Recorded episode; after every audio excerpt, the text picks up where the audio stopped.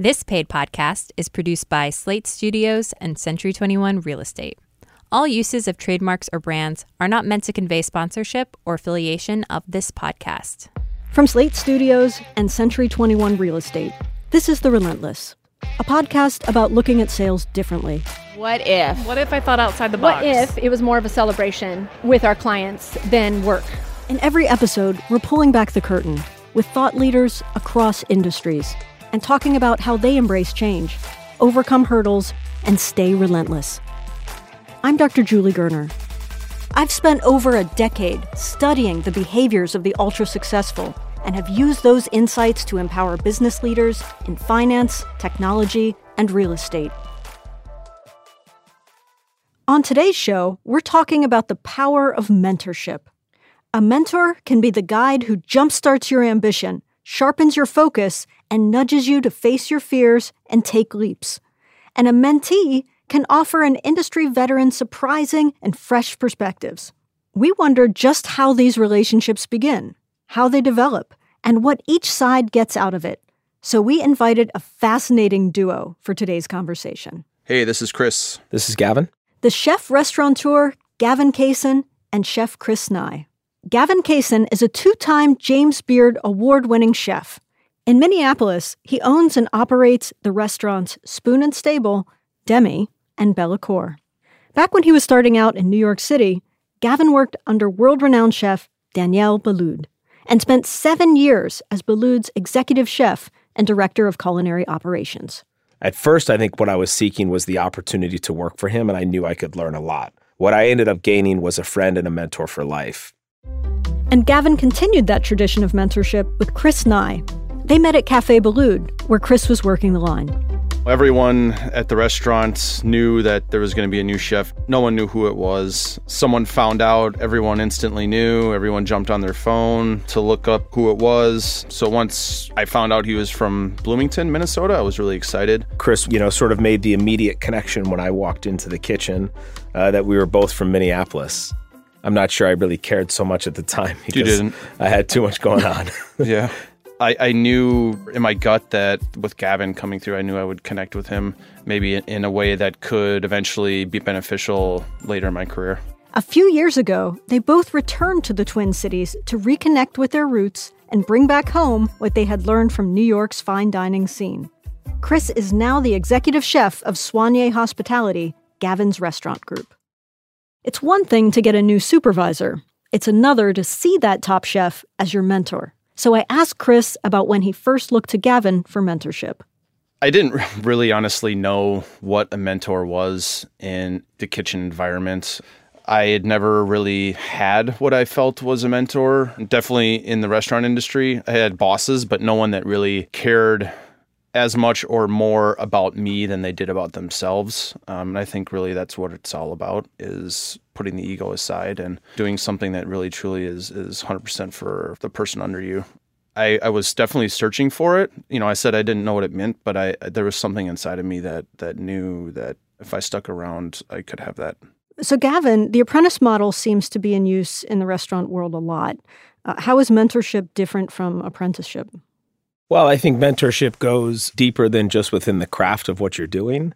You know, I think the apprenticeship model that I've seen and that I've worked through myself is really an- a model that, you know, you go to your different chefs and you you effectively gain your classical training or the training in which you're seeking through that chef, and then they sort of move you to a different chef, and you kind of move around with their advice you know whereas mentorship is is something that becomes a little bit more deeply personal and it's a relationship and working at that relationship constantly both parties it allows a little bit more vulnerability through the process of trying to figure out what's next for you in your life. And sometimes it takes experiences and, and time to reflect to look back on that and say yeah that that was definitely an experience that i needed and that was a mentor that i needed. I mean Daniel Boulud is my mentor and has been since I started working at Cafe Boulud. I mean, Thomas Keller is one of my mentors and has been since we created the Ment'or Foundation in 2008. And I've got to, to know both of those gentlemen on a different level and on a very personal level. But I know they're all, I know that they're both a phone call away if I ever need anything. And that's not just restaurant based. And I think that that, that that's also what a mentor can do is they can help guide you through some of those murky waters when you need to get through them. So it, it seems like an incredibly personal experience. And I'm wondering what the things are that you look for in a person that you're willing to take on in that type of way. I'm not sure how much of a mentor or mentee has an opportunity to choose as much as it's chosen for them.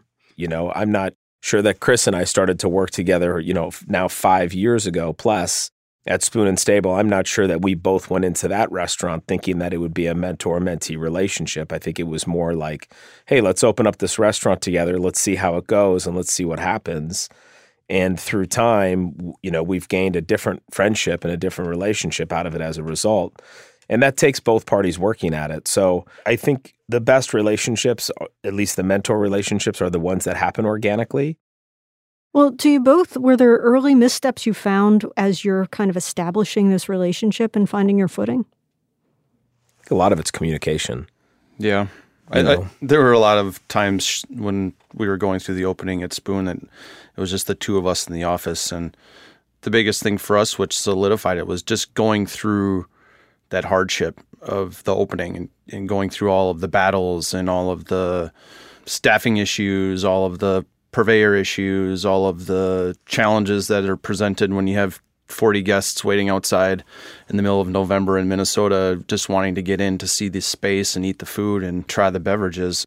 Going through that that challenge and, and that battle was really a moment for us where we had to lean on each other and look at each other and be like, "Hey, can you help me?" or "Can I help you? How can I do that?" Um, and just knowing that we were there for each other. I think if we didn't go through that, uh, we wouldn't have the relationship that we have now. You know, I, th- I think that we were vulnerable and we were able to trust each other in that vulnerability. And I thought that that's really kind of something we share even to this day sometimes. Uh, you know, I have two young children and Gavin has two kids as well. They're they're older than mine, but he gave me a lot of advice um, about being a new parent, and and I think if we didn't go through that struggle, I wouldn't be comfortable kind of asking him like, hey, you know, how do I how do I manage two kids? Um, at the same time, you know, so I, think and the that, restaurants and yeah, right. everything else, right? You know, I mean, I'm I'm I'm as comfortable as ever to go to Chris anytime and say, you know, hey, what do you think of this? Even if even if my idea is totally off and wrong, I'm happy to ask. I'm happy to send it to him and see what he thinks, and he'll tell me if it's off and wrong. And I think that that's another part of it is that I'm not ever ashamed or embarrassed to offer thoughts, advice, or ideas in the idea of of being egotistical of the fact that I'm the mentor. You know, I think that that's simply the wrong way to to look at it. And in fact, you know, I gain as much education through the process as he does probably. All right. So if we talk about the two way street of mentorship, Gavin, what's one surprising thing you really learned from Chris early on, even though he had a lot less experience at that point than you had? I think the biggest thing that I've that I learned, especially when we opened up Spoon, was just his his commitment and his dedication. Not that I ever questioned it, but when you open your own business, you know, you often think that maybe you are the most committed and the most dedicated. And what I found quickly was I found a partner in Chris when we opened the restaurant Hmm. I actually will never forget the day we opened up the restaurant and we were so busy. We were running around and we were prepping, and it was basically he and I setting up the whole kitchen.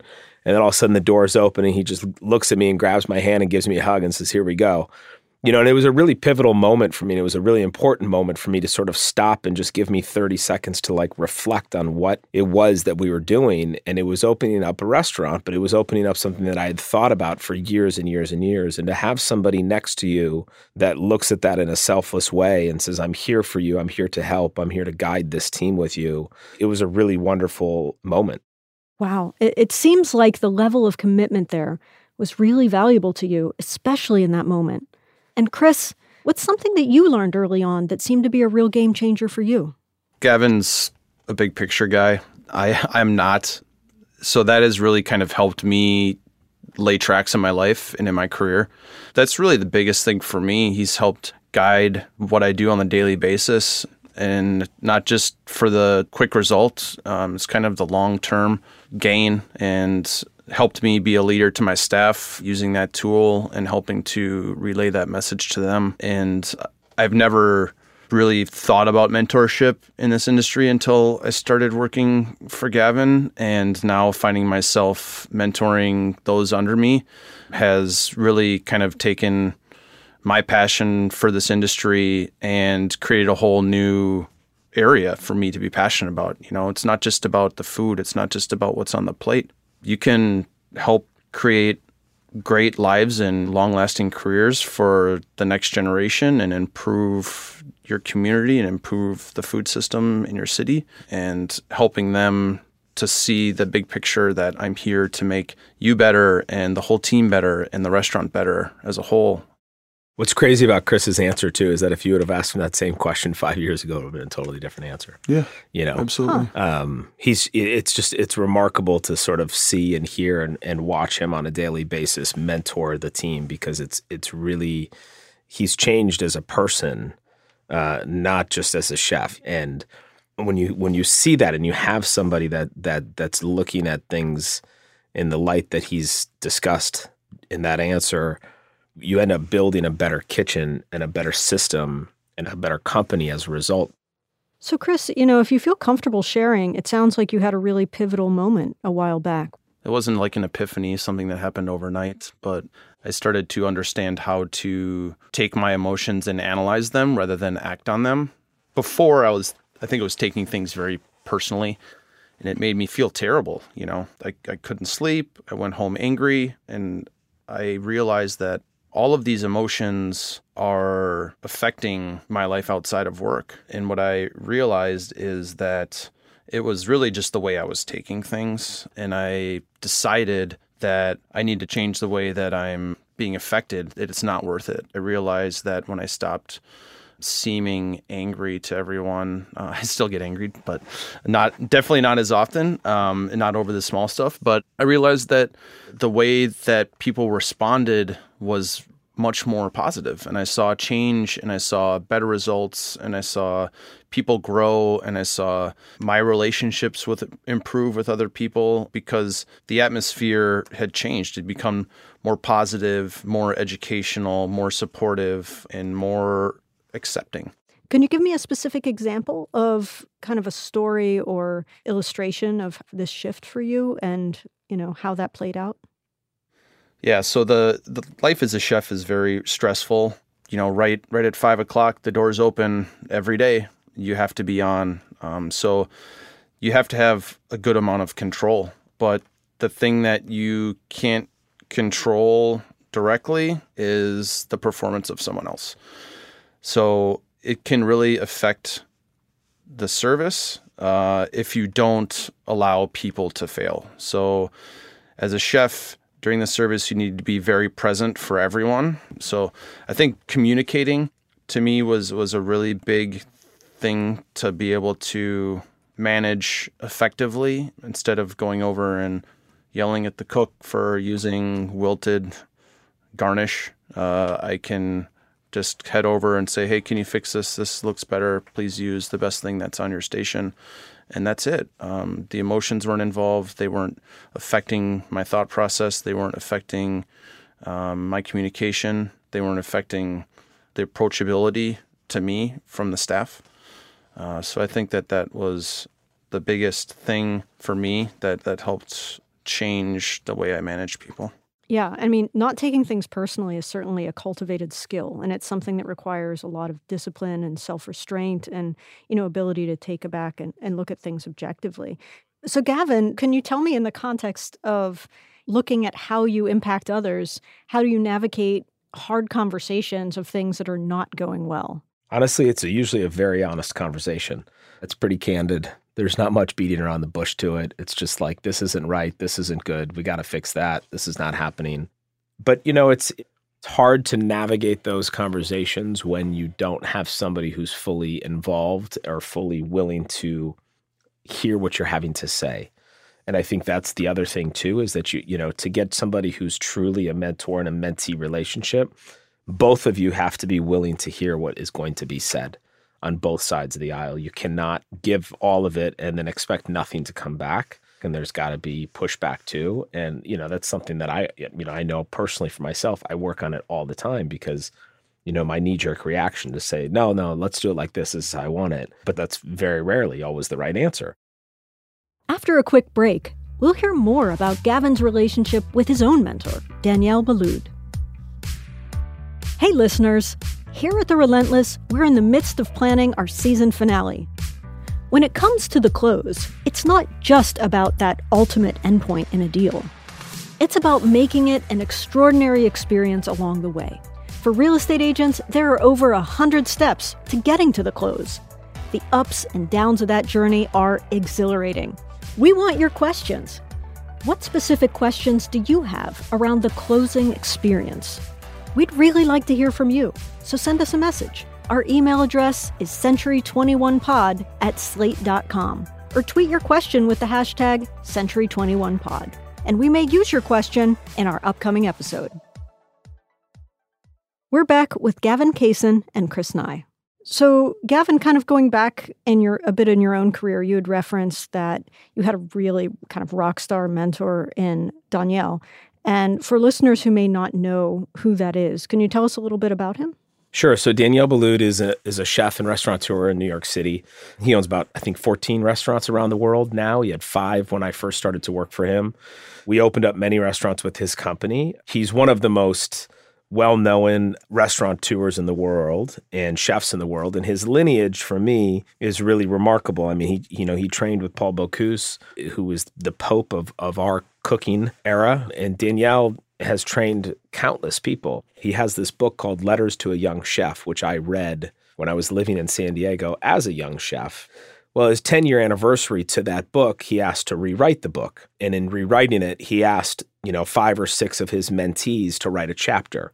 One was on discipline and, you know, one's on taste. Everyone has a different chapter. And he, he gave me the honor to write the portion about discipline. I just remember writing it and then reading it back and thinking about it and then seeing it in print and just being like, you know, what a full circle moment that is, right? You know, where 10 years prior, I read this book and was inspired to seek out this person to work for. And then mm-hmm. 10 years later, I, I'm now writing a portion of this book with him. Yeah, it's absolutely incredible.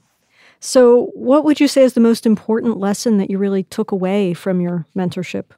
Honestly, there's so many lessons. I think probably his attention to detail is remarkable. He could walk into any kitchen, any restaurant, and if there is dust in the corner, if the speaker is a little bit too loud than one side of the dining room, or if the lighting is a little bit off, he knows. It doesn't matter. He could be in there for 30 seconds and he could say, Oh, it's a little bit too warm in here. We need to turn the heat down. And I've picked up on that. Big time. whether whether I meant to or not, I've picked up on that. I can be out of the restaurants for three days and come back and look somewhere and say, "Oh, we got to we got to dust that speaker." Um, I'm doing that now. Yeah, exactly. Also, yeah, by the way, that's what Chris does now. He, you know, it's just you, you you pick up on it. The other thing too that I think I picked up on him a lot of is is just the genuine care and hospitality for the guest, for your team. Are there any mistakes that you look back on and said you made as a mentee, if you're honest with your own journey?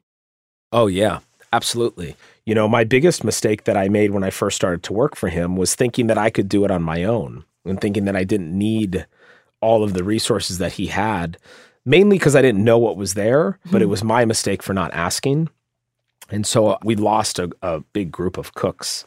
And uh, Daniel came to help me do service one night. And, you know, we had a pretty honest conversation about that. And he says, you know, you just call me. If you need me to work the meat station, I'll work the meat station. if you need me to expedite, I'll expedite. And he wasn't kidding. It's when I really realized, okay, this is somebody who I can rely on. This is somebody who has my back. I had just never really been in that situation before. One of the most important things I learned with Daniel is that I was never afraid to fail with him. I knew if I'd fail, I had a safety net below me. I knew it. Hmm. I knew no matter how hard I fell, somebody was there that was going to catch me. And I think Chris has felt that with us at Soigné Hospitality Company is that if he fails, it's okay. There's people that are there to catch him. And that failure is is an important part of growth. Yeah, I think as a mentee, if you're not allowed to fail, you have a sense that maybe your mentor doesn't trust you. I, I, think that that's really important that that sense of trust, and I feel that I have ownership. It, the restaurant is very much a part of me, and I think that Gavin's really good about preaching that. You know, like run the business like it was your own. Yeah, and Chris, do you see any parallels with your own experiences? I mean, it, it it's what it's all about is being there for each other. I mean, I I don't text anyone that text back faster than he does.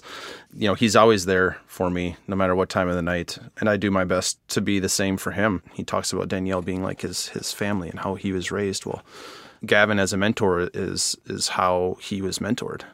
What's interesting is it seems as though mentorship done right creates legacy. Absolutely. Oh yeah. Hundred percent. I mean, that's that's exactly what it does, and I don't think there's a mentor out there that goes into it thinking that that's what they want out of it. Uh, but I think ultimately it, it does end up happening that way. Isn't that kind of what it's about, though? Is creating a legacy that we all can share? Yeah, yeah, and create and, and sharing that knowledge. You know, mm-hmm. I mean, holding on to that knowledge is just it's not it's not fair. It's not fair to you. It's not fair to all the people that work with you and for you. And you know, I'm I'm part of an organization called Ment'or, and our task and why we created the foundation was to do this to mentor young professionals around our country and to give them an opportunity to travel around the world and work in kitchens that they would otherwise never be able to work in. And, and we grant them money to do so. I mean, our, our organization's given away over a million and a half dollars just to that initiative alone in the last couple of years. And Chris, what is a tip that you might have of what someone should look for in a mentor? I think it, it's someone who's present, you know, someone who takes the time out of their schedule or her sacrifices for you. Um, I think that Gavin's always been really good about that. You have to be present. I think Chris touches on something that's so relevant in our business too, which is that every day at five o'clock our doors open.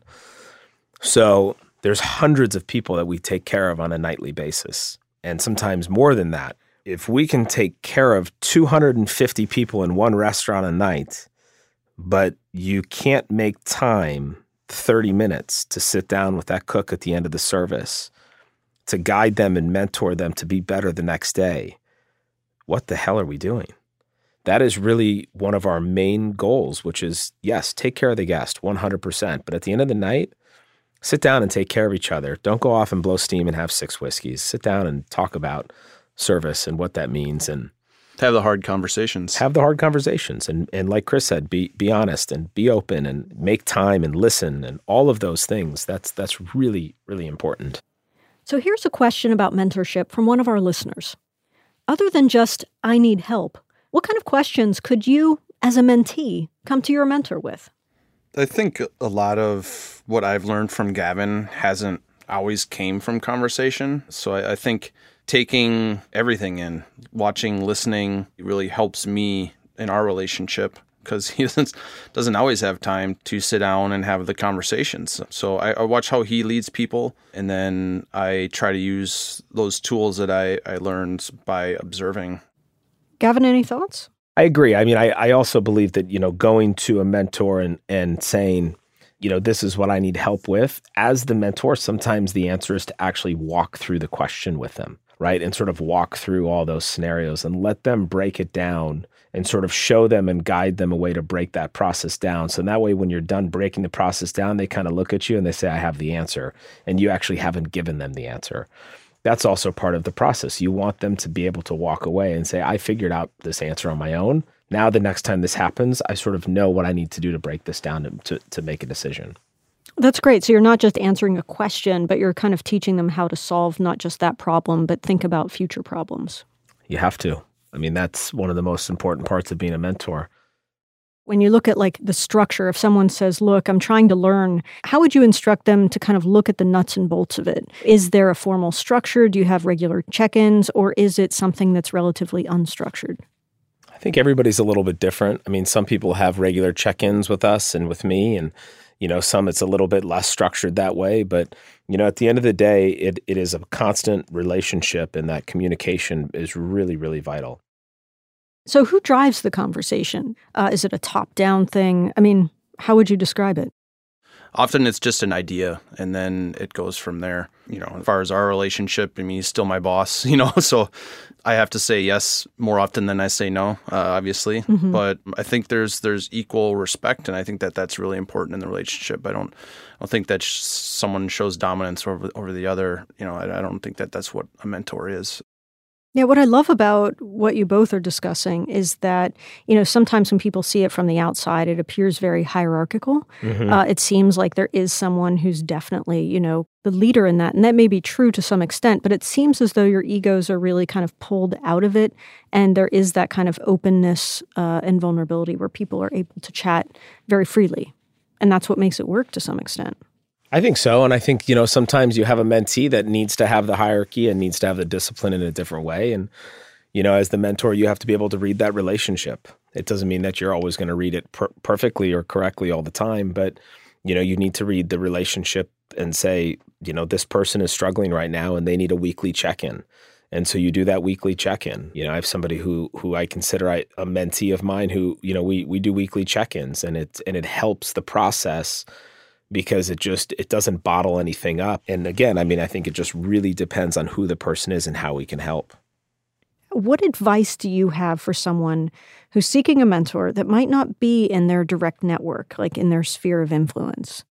My biggest recommendation and piece of advice for somebody who's looking to find a mentor that's outside of their sphere is to really be thoughtful about who you choose and be a little bit selfish in who you choose for that too because it's it's somebody who needs to give you a little bit more time than they would if they were in your sphere every single day and you'll have to give them more time. So whoever that is and, and however that breaks down, just know that it's going to take a little bit more of an effort. And as a result, hopefully you get a better result. And so how do people approach you? How does that happen? Sometimes it happens through letters and emails. More commonly because of social media. It happens through messages via social media, which I don't I don't always answer mm-hmm. because I, I don't have time. But I've had people come to us and I mean write like really, really thoughtful letters and you can't help but just be inspired by them and and inspired to to talk to them. And sometimes it's a one-off conversation and that's all they needed. Sometimes it's a little bit more than that. Well, I think what's kind of inspirational as well is that you know people are still reachable. Like if someone can reach you, you know, via letter, uh, through social media, that's a really, I guess, hopeful message that people can kind of connect in ways that maybe they never thought possible. You know, when I got my job at Daniel, I wrote him a letter. I wrote him a one page letter that said I would come and work at his restaurant for one week for free to learn. And then I would go back to the restaurant I was working at in San Diego. That single decision that I made to write that one letter was the most impactful decision of my life. No question about it in my career because that led to a relationship and a friendship with Daniel. It led to he and I discussing at length for years of what could ever happen. And when I resigned and moved back home, he sent me that letter in the mail that he wow. had saved that I had written eight years ago. And in the top right corner, it had an asterisk and it said, Cynthia, who was our HR director at the time, please hold on to letter, could be future chef for us. wow. What One an incredible letter. story. Yep one letter. So, you know, if, if, you do anything, it's like just try. Don't give me the excuse that you didn't try. Don't tell me you didn't try to reach out to that person. If you tried and they didn't and they didn't respond and they didn't reach out back, okay, then that's the way it is. Doesn't mean you can't try again it's such a great message because I can see it how it might apply ac- across any profession, mm-hmm. right? I mean, if someone wanted a mentorship or a mentor in entrepreneurship or, you know, in sales or in real estate, that maybe reaching out is a strategy that that really can bring more results than they might anticipate. Absolutely. So, Chris and Gavin, how do you each define relentless? It's a good question. I mean, for me, to be relentless is somebody that is also, you know, highly disciplined, emotional, you know, somebody that looks at every opportunity. You know, I really look at it as an attitude more than anything else. Chris? Yeah, relentless for me is someone that doesn't cut a corner or pass up an opportunity. I think just consistent every day and unwavering is really what re- relentless means to me. So, what's next for each of you? Well, tonight we're going to cook dinner. Yeah, for 250 people. for 250 people. Well, best of luck in your cooking tonight. It was such a pleasure having you both, Gavin, Chris. Just wonderful talking with you. And thank you for being so open and sharing so much of your knowledge with us today. Thanks for having us. Thank you. It was a blast to be here. The Relentless is produced by Slate Studios and Century 21 Real Estate. I'm Dr. Julie Gurner. Thanks so much for listening, and please join us next time. Copyright Century 21 Real Estate LLC all rights reserved. Century 21 Real Estate LLC fully supports the principles of the Fair Housing Act and the Equal Opportunity Act. Each office is independently owned and operated. This material may contain suggestions and best practices that you may use at your discretion. The opinions expressed in this podcast are those of the individuals featured and not necessarily of Century 21 Real Estate.